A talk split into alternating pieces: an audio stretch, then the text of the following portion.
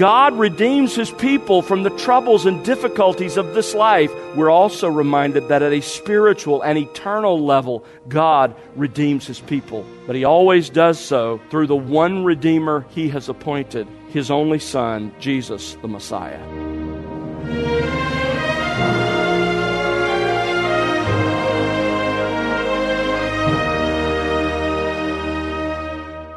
Welcome to The Word Unleashed with Tom Pennington. Tom is pastor teacher at Countryside Bible Church in Southlake, Texas. Are you committed to surrendering your plans to God? Do you acknowledge Him as He commands so that He will direct your path? Do you recognize His tenacious grace towards you? Hi there, I'm Bill Wright, and Tom has part 19 for us of his current series, Ruth. Last time we began to work through the final chapter of this magnificent story, looking at how Yahweh shows that He is a redeeming God by providing a Redeemer for His people. He does so in His time and according to His will. Today you'll discover that through remarkable circumstances, God not only provided a Redeemer for Ruth, He also provided a Redeemer for Naomi but in what way does he provide this remarkable gift? Let's find out as we join our teacher now on The Word Unleashed. In Act 3, I've entitled it Yahweh's Protection and Provision. Both of these women had sought refuge in Yahweh under his wings, and chapter 2 tells the story of how God provides for his own. Naomi had repented and returned to her God. Ruth the Moabitess had eschewed her foreign gods, Chemosh, and she had come to worship the true God, to believe in Yahweh. And since both of these women had now sought refuge in Him, God took personal responsibility to care for them. They were under His wings. And God made it His mission to make sure that He cared for His own.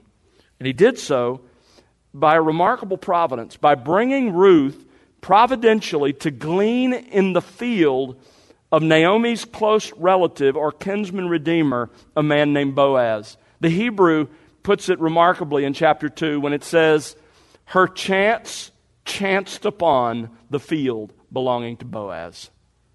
The writer means to have this, this statement drip with irony. It seemed on the surface like chance and chance alone. But in reality, God was weaving the lives of these two people together for his own purposes.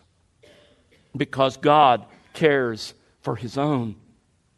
That brings us to Act 4 and the third chapter of this little book. I entitled it A Bold Proposal. Several weeks after Ruth had met Boaz in his fields, Naomi initiates an extraordinary plan. Naomi told Ruth that she should propose marriage to Boaz.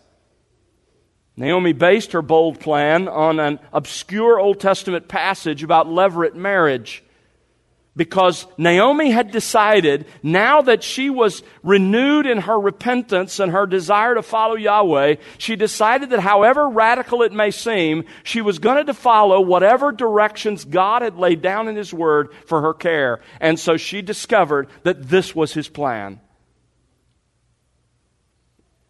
Ruth followed Naomi's plan carefully. And at midnight, there on the threshing floor, she proposed to Boaz. And amazingly, Boaz accepted her proposal of marriage. Notice chapter 3, verse 11. Now, my daughter, do not fear. I will do for you whatever you ask, for all of my people in the city know that you are a woman of excellence.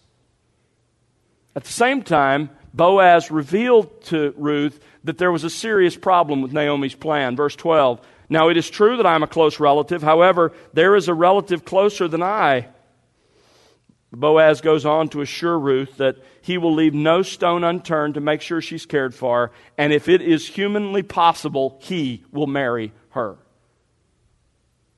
Now, last time we studied Ruth together, we began to work our way through the final chapter of this magnificent story, and I entitled the fifth and final act, The Redeemer.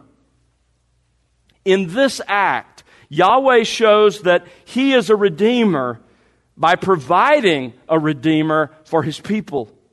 At a temporal level, God redeems his people from the troubles and difficulties of this life. He does so in his time and according to his will. We see that in chapter 4. But at the same time, in chapter 4, we're also reminded that at a spiritual and eternal level, God redeems his people. But he always does so through the one Redeemer he has appointed, his only Son, Jesus the Messiah. So, chapter 4 is a, is a rich story of redemption at several levels.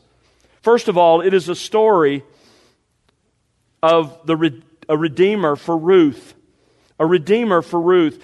We saw this in the first 12 verses of this little book in chapter 4, verses 1 through 12. Let me just walk you through what we discovered there. Notice, first of all, verses 1 and 2. Now Boaz went up to the gate after that proposal of marriage at night, the next morning, Boaz went to the gate where the business was done. He sat down there, and behold, the close relative, the kinsman redeemer of whom Boaz spoke, was passing by. So he said, Turn aside, friend, sit down here. And he turned aside and sat down. And he took ten men of the elders of the city and said, Sit down here. So they sat down. That's the legal setting. This was not a, a, chance encounter. Business was done at the gate. There were rooms that were a part of the gate structure. I, I showed you those pictures last time. And in those rooms, the business of town was done. This is clearly a business transaction. He asked for 10 witnesses from the elders of the city. Now, you have not only the legal setting, but in verses 3 through 11, you have what amounts to a court transcript. These verses essentially read just like our modern court, court, transcripts would. Notice verse 3. Then he said to the closest relative, Naomi has come back from the land of Moab, has to sell the piece of land which belonged to our brother Elimelech. So I thought to inform you, saying, Buy it before those who are sitting here and before the elders of my people. If you will redeem it, redeem it. But if you will not, tell me that I may know, for there is no one but you to redeem it, and I am after you. And he said, I will redeem it. Then Boaz said, By the way, there's this little problem. On the day you buy the field from the hand of Naomi, you must also acquire Ruth the Moabitess, the widow of the deceased, in order to raise up the name of the deceased on his inheritance. The closest relative said, I cannot redeem it for myself because I would then jeopardize my own inheritance. Redeem it for yourself. You may have my right of redemption, for I cannot redeem it. Now, this was the custom in former times in Israel concerning the redemption and the exchange of land to confirm any manner. A man removed his sandal and gave it to another, and this was the manner of attestation in Israel. So the closest relative said to Boaz, Buy it for yourself and he removed his sandal. Then Boaz said to the elders and all the people, You are witnesses today that I have bought from the hand of Naomi all that belonged to Elimelech and all that belonged to Chilion and Mahlon. Moreover, I have acquired Ruth the Moabitess, the widow of Mahlon, to be my wife, in order to raise up the name of the deceased on his inheritance, so that the name of the deceased will not be cut off from his brothers or from the court of his birthplace. You are witnesses today all the people who were in the court and the elders said, We are witnesses. That's what transpired. That's the deal that was struck, the arrangements that were made. And that's followed in verses 11 and 12 by the people's benediction. In response to all that had happened, the people and the ten elders break out in benediction. First of all, on Ruth. Notice verse 11 it says, May the Lord make the woman who is coming into your home like Rachel and Leah, both of whom built the house of Israel. May God grant you children. May there be uh, those who come behind you and who represent you. Secondly, a blessing on Boaz. And may you achieve wealth in Ephratah and become famous in Bethlehem. May your name be called and may you reach a level of influence in the city and then finally, there's a blessing, a benediction pronounced on the descendants of Ruth and Boaz in verse 12. Moreover, may your house be like the house of Perez, whom Tamar bore to Judah through the offspring which the Lord will give you by this young woman. They prayed that God would allow the memory of Ruth and Boaz to survive in their descendants. And of course, God would answer their prayer in an amazing way. Here we are, 3,100 years later, recounting their names, recalling their story. God amazingly answered their prayer. Clearly, in the text we studied last time that we just walked through, Yahweh had provided a redeemer for Ruth. Now that brings us up to where we left off last time. Tonight, we discover that through these remarkable st- circumstances, God not only provided a redeemer for Ruth, but he also provided a redeemer for Naomi. Look at verses 13 to 17. Let me read it and then we'll walk, work our way through it. So Boaz took Ruth, and she became his wife, and he went into her. And the Lord enabled her to conceive, and she gave birth to a son. Then the women said to Naomi, Blessed is the Lord, who has not left you without a redeemer today, and may his name become famous in Israel. May he also be to you a restorer of life and a sustainer of your old age. For your daughter in law, who loves you and is better to you than seven sons, has given birth to him. Then Naomi took the child and laid him in her lap and became his nurse. The neighbor women gave him a name, saying, A son has been born to Naomi. So they named him Obed. He is the father of Jesse, the father of David. Now, notice this story continues with a wedding, a conception, and a birth. Verse 13. So Boaz took Ruth, she became his wife, he went into her, and the Lord enabled her to conceive, and she gave birth to a son. Here, the author of this book has shrunk at least nine months of history into a single verse. From the day of their wedding until the birth of their son. The wedding is recorded this way in verse 13. So Boaz took Ruth, and she became his wife. The expression he took Ruth refers to the ancient wedding ceremony in which a man went to the home of his bride and he took her back to his own home, and she became his wife. Verse 13 goes on to say, and he went into her. Literally, the Hebrew text reads, and he went to her. This is a common Hebrew euphemism for sexual intimacy in marriage. It pictures the husband going into his wife's tent or into her room for the consummation of the marriage. Verse 13 goes on to say, and the Lord enabled her. Yahweh enabled her to conceive. Now, don't miss the irony of this. Remember, this is the very same woman who had been married to Mahlon, her husband, for 10 years without a child. Literally, the text says Yahweh gave her conception. That's what the Hebrew says. Yahweh gave her conception. This had been the prayer, you remember, of the witnesses back in verses 11 and 12. And shortly after their marriage, little more than nine months after their marriage, apparently, Yahweh has already answered. The writer of Ruth here reminds us of such an important truth, and that is that God is the one who opens the womb, who grants conception. He takes personal responsibility for life and he still does. Even conception doesn't happen outside of the control of the God of the universe. Verse 13 goes on to say, And she gave birth to a son. Notice the Lord is also the one who allowed Ruth not only to conceive this child, but to carry the child to full term. That too is under God's sovereign control. Undoubtedly, there are women here who, in God's providence, lost children somewhere in the term of pregnancy. Understand that our God is in complete control of all of these things. He is good, He is wise, and for those of you who are in Christ, someday you will meet that child in the Lord's presence. Don't miss the fact that in God's providence, this child was a son. Not only did she conceive, but she had a son. Now, that was really important in that culture because it meant that he could carry on the family name. And all of this, of course, was in answer to Boaz's prayer. You remember back in chapter 2, verse 12? This was his prayer for Ruth. May Yahweh reward your work and your wages be full from the Lord, the God of Israel, under whose wings you have come to seek refuge. That wasn't just about that she would get enough grain to eat. That was about God filling her life with his goodness. And here, God has done just that. Yahweh, under whose wings she had sought refuge, had lavished Ruth with his generosity and with his goodness.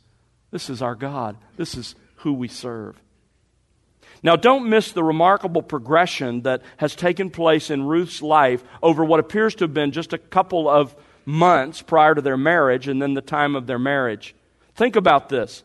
At first, we find her in chapter 1, verse 15. She is a Moabite idolater living in Moab. Then, in chapter 2, verse 10, she is a foreigner living in the land of Israel, but one who had become a true worshiper of God.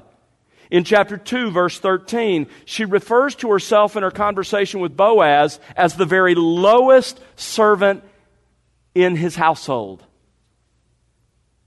In chapter 3, verse 9, she graduates a little bit, and there on the threshing floor, she refers to herself not as the lowest servant, but as his maid. And, and that word would be used to refer to someone in the household who had full legal rights.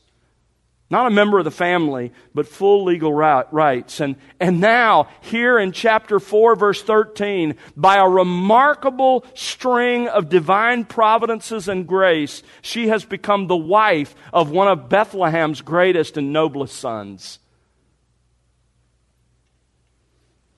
God is gracious. God cares for his own.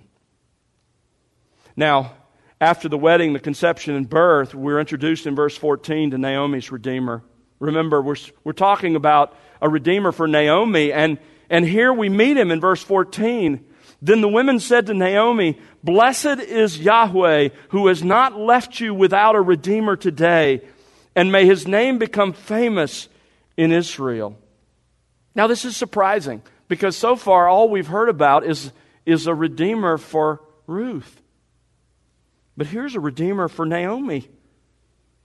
Now, the narrator undoubtedly intends us to contrast this amazing blessing in verse 14 of chapter 4 with Naomi's cry of destitution back in chapter 1. You remember it? Go back to 1, verse 20. When she came back into the land of Israel from Moab, she said to the women, these same women that are, that are blessing her in chapter 4, she said, do not call me Naomi. Don't call me pleasant, which is what that name means. Call me Mara. Call me bitter, for the Almighty has dealt very bitterly with me. I went out full, but Yahweh has brought me back empty. Why do you call me pleasant? Since Yahweh has witnessed against me, and the Almighty has afflicted me. She understood that she was bearing the weight of her sin. She was bearing the consequences of her choices. And she was extremely low. I go, go back now again to chapter 4, verse 14, and contrast what they say. The same God who had afflicted her is now raising her up. Contrast her heart wrenching words in chapter 1 with the words of the women here. The women said to Naomi, Blessed is Yahweh who has not left you without a redeemer today. Her neighbors, the women of Bethlehem, they, they bless God. That's just another word for praising Yahweh because he had not left her in that empty, chastened condition. Instead, as God so often does, he restored her because Yahweh is a redeemer. He had not left Naomi without that Hebrew word goel, the kinsman redeemer. He had not left her without someone to represent her. Notice the women did not speak of Boaz serving as a kinsman redeemer for Ruth, although that's true. Instead, they speak of this child as a kinsman redeemer for Naomi and they're soon going to explain why. But, but notice first they add in verse 14, and may his name become famous in Israel.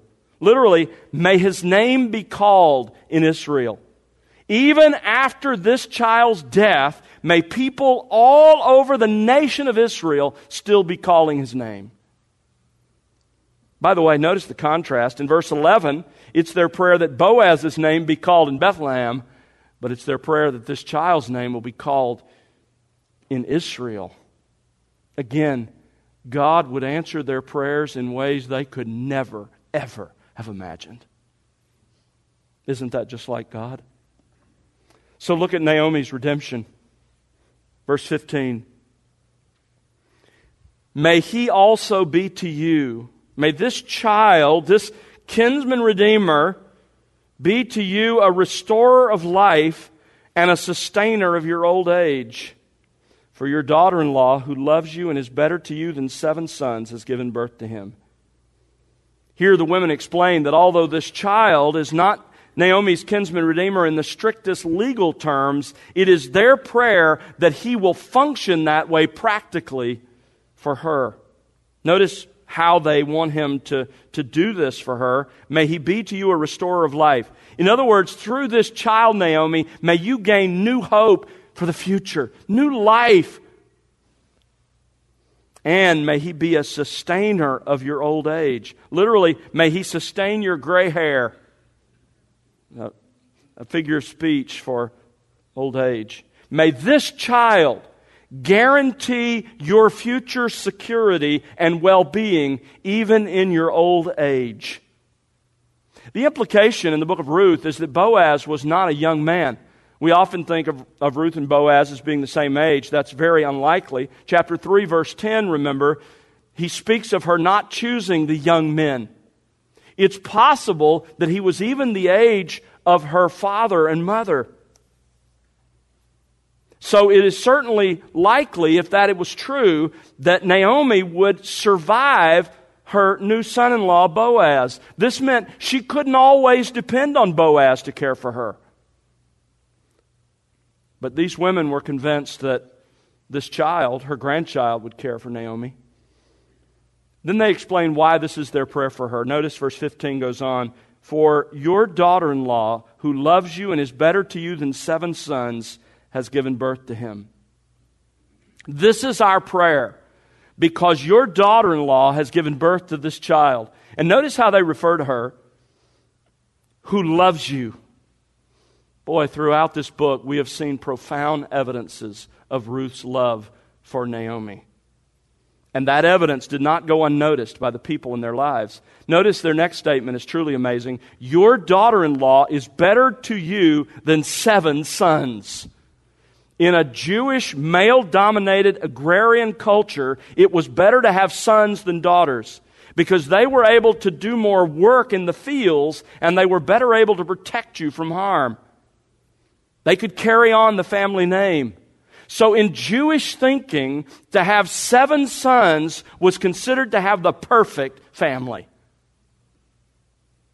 In fact, in chapter 1, or excuse me, chapter 2 of Samuel, 1 Samuel 2, verse 5, in Hannah's prayer, she says, The barren gives birth to seven. This was the perfect, the ideal family. Seven sons. The irony here is that Naomi had mourned over the loss of her husband and her two sons. But Ruth, they say, has proven to be more valuable to Naomi than a perfect family, an ideal family of seven sons. Now, that is a truly remarkable statement for Jewish women to say about a newcomer into their community. One who had come from Moab. Notice Naomi's response to the child, verse 16. Naomi took the child and laid him in her lap. I wish you could get the sense of this Hebrew expression the, the text has the idea of holding this child to her chest. It's an expression that's used in the Old Testament of both a, a wife holding her husband to her chest and holding her child to her chest.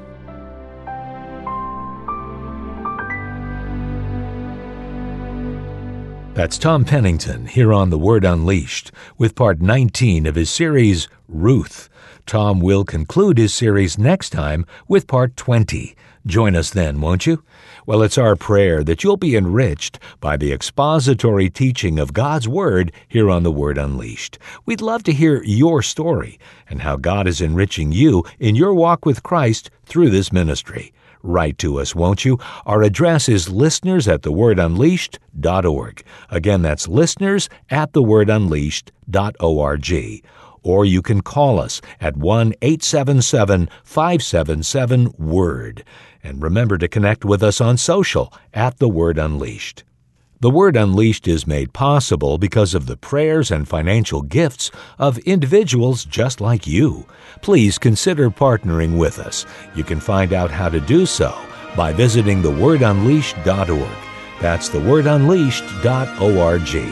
And now for Tom Pennington and the entire team, I'm Bill Wright. Thanks for listening to The Word Unleashed, exalting God's glory, explaining God's truth.